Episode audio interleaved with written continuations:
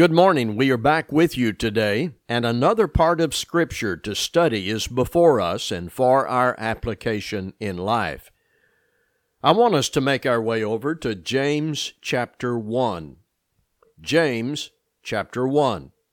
I'll read from the chapter. I'd like for you to have your Bible open too. In the New Testament, the book of James, chapter 1.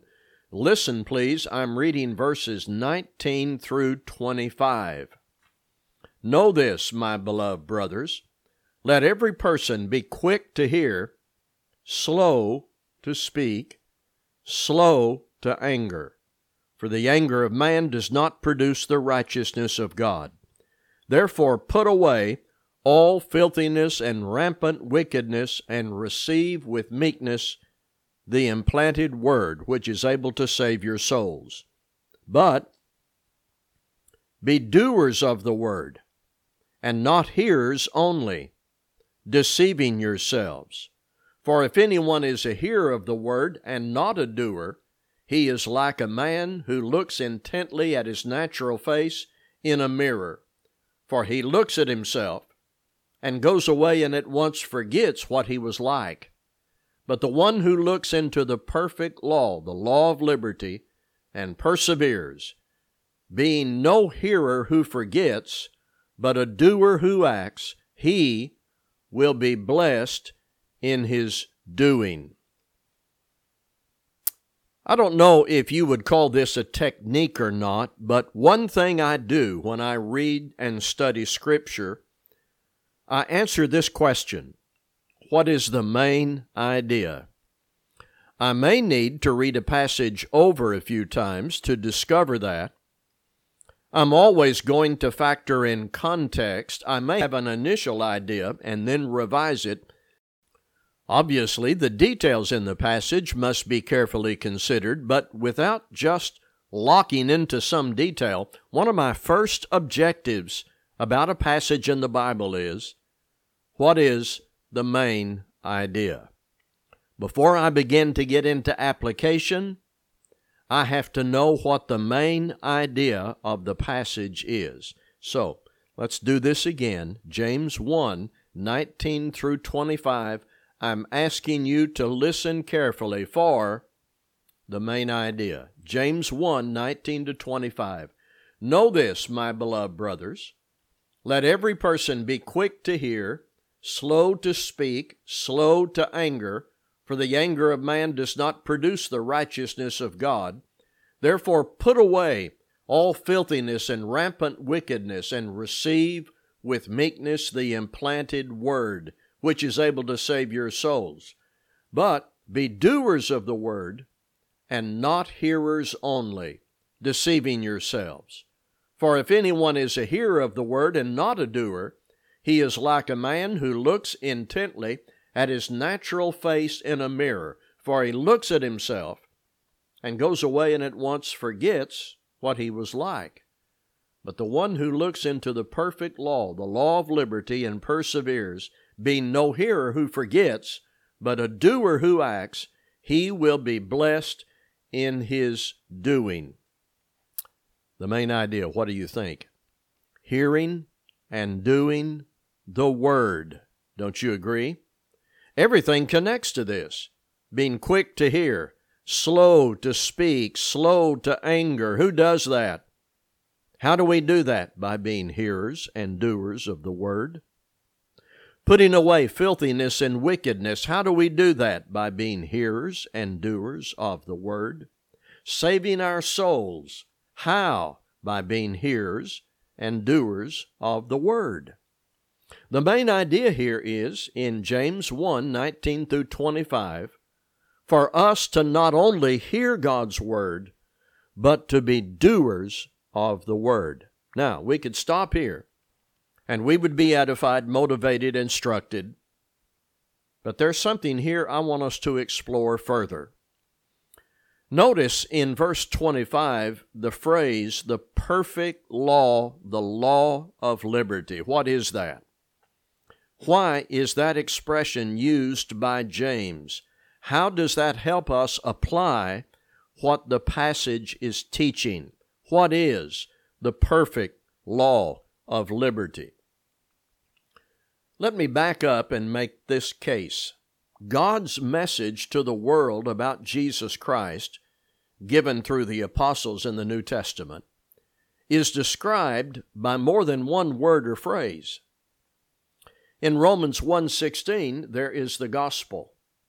Acts 4, 4 and 31, the word. In 2 Timothy 4, 15 and 17, the message. In Galatians 1:23 and Jude 3, the faith. In Acts 16 verse 17 and Acts 18:16, the way. Now, do you think this means there are five different messages delivered on the pages of the New Testament? And we decide which one we like and want to obey? Well, no. Not, not close. There is a single message God is revealing in the New Testament through the apostles of Christ, but it is described by the Holy Spirit through different words and phrases each one has a little different emphasis. But there is one message from God for us today the gospel. That is the good news about who Jesus is, what he did for us, and how we respond.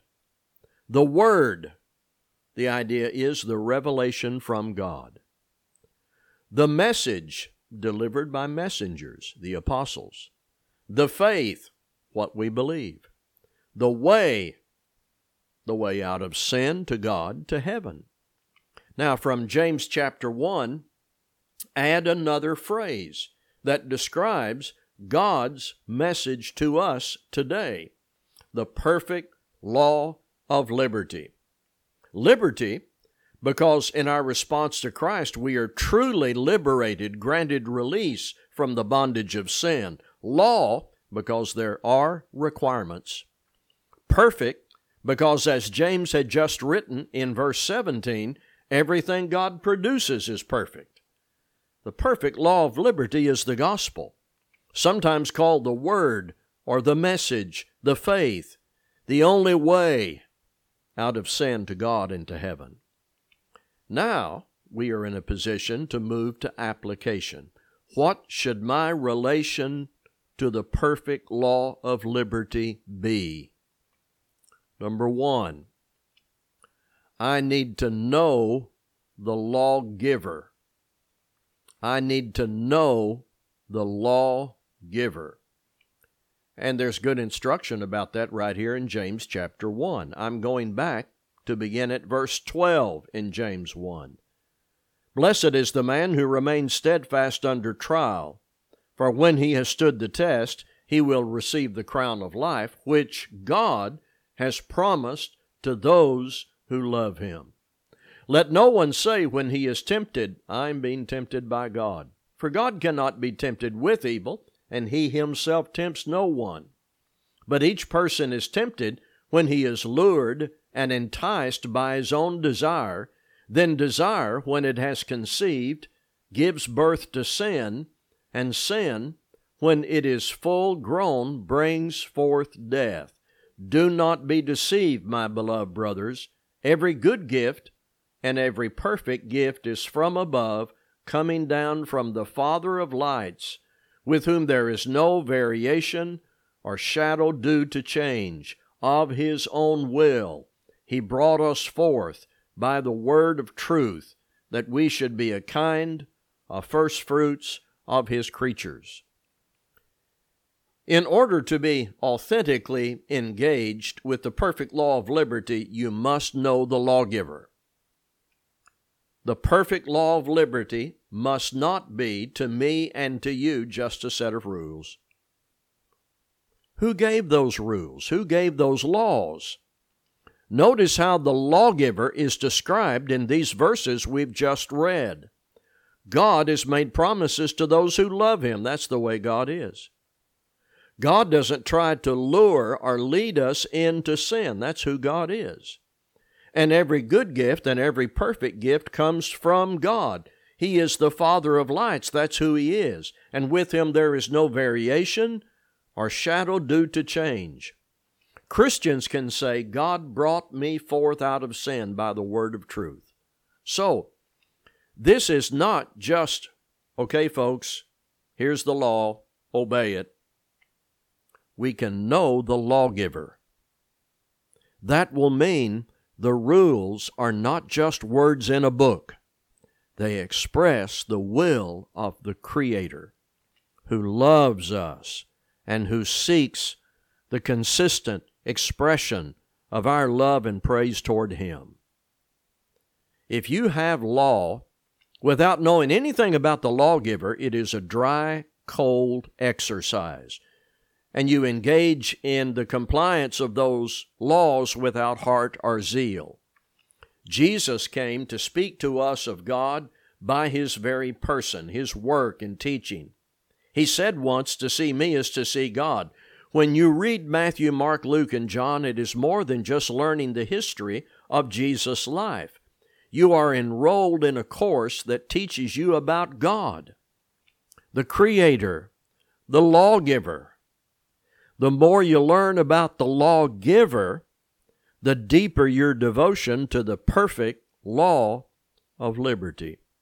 Your devotion to the lawgiver finds expression in your obedience to the law. That glorifies Him and it blesses your life. Number two, I must receive the law. Knowing who gave it, I will want to receive it. James 1:21 receive with meekness the implanted word. How do I do that? Well, I'll have to read it, study it, review it, use it. Just having a copy is not the same as receiving it. Just listening to someone preach from it isn't sufficient, though recommended. I need my individual copy for my use, my reference, and my ongoing training. Can we talk about daily Bible reading? The discipline of daily Bible reading cannot be overstated. Spending time with God in His Word every day, that's an absolute necessity. If you're not doing that, start today. If you need a plan or a schedule, you need some help with this discipline, let me know. Daily Bible reading is a decisive discipline for everyone who wants to know God and please Him and be a follower of Christ. Know the lawgiver. Receive His law. Number three, I must be a doer, not just a hearer. Verses 22 and 23. But be doers of the word and not hearers only, deceiving yourselves.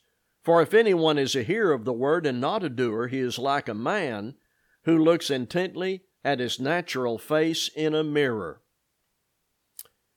As you read the Bible, becoming familiar with the perfect law of liberty, if it is just facts in your head and not truth in your life, James says you're deceiving yourself. God isn't saying, here's a book you can read, it's interesting, you'll know some great things. No, God is saying, here is my will for your life for you to hear and read and live by. Number four, this hearing and doing, everything we've been talking about, all this means looking and learning with a view toward change. Looking into the law and learning where you need to change and then changing. That's the doing. Verses 23 through 25. For if anyone is a hearer of the word and not a doer, he is like a man who looks intently at his natural face in a mirror. For he looks at himself and goes away and at once forgets what he was like. But the one who looks into the perfect law, the law of liberty, and perseveres, being no hearer who forgets, but a doer who acts, he will be blessed in his doing. As we receive the word that is called the perfect law of liberty, we are able to see ourselves as God sees us. like looking into a mirror to learn what needs to be changed. The person who is self deceived looks into the mirror but makes no changes. Let me ask is there a solid connection between what you know and what you do? In the Bible, when you read those historical narratives of people who fell into sin, how many times was that a case of not knowing, not having access to knowledge, ignorant of what God expected? Make a little journey through several notable cases. Did David not know that adultery was wrong? His son Solomon, loaded with knowledge, but obviously didn't do what he knew was right and good. When you read those historical accounts of people who sinned against God, how many times was that a case of not knowing? So, in my life, in your life, there must be that solid connection between what we know and what we do. We look into the perfect law of liberty and we learn what needs to be done, and then we do it. We become engaged in obedience to the law that is perfect, that came from God, knowing that Christ died to make that obedience possible for us. So, on the pages of the New Testament, I have and you have the perfect law of liberty. I need to know the lawgiver receive the law, be a doer, look into the law to learn and change, and this works because of Jesus Christ who gave himself for me.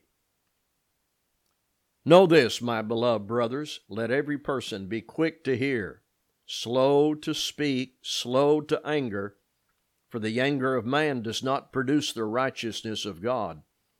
Therefore, put away all filthiness and rampant wickedness, and receive with meekness the implanted word, which is able to save your souls.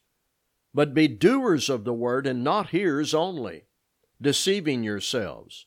For if anyone is a hearer of the word and not a doer, he is like a man who looks intently at his natural face in a mirror for he looks at himself and goes away and at once forgets what he was like. But the one who looks into the perfect law, the law of liberty, and perseveres, being no hearer who forgets, but a doer who acts, he will be blessed in his doing. He will be blessed in his doing. Think about being liberated, free of the worst condition ever, living in sin apart from God. Jesus died for us to have liberty, forgiveness of sin, freedom from that bondage of sin. By the grace of God, you can trust and obey Christ and be forgiven. Then hear and do the perfect law of liberty. We invite you to get in touch with us if you have decided you need further study and application of God's Word in your life. Thank you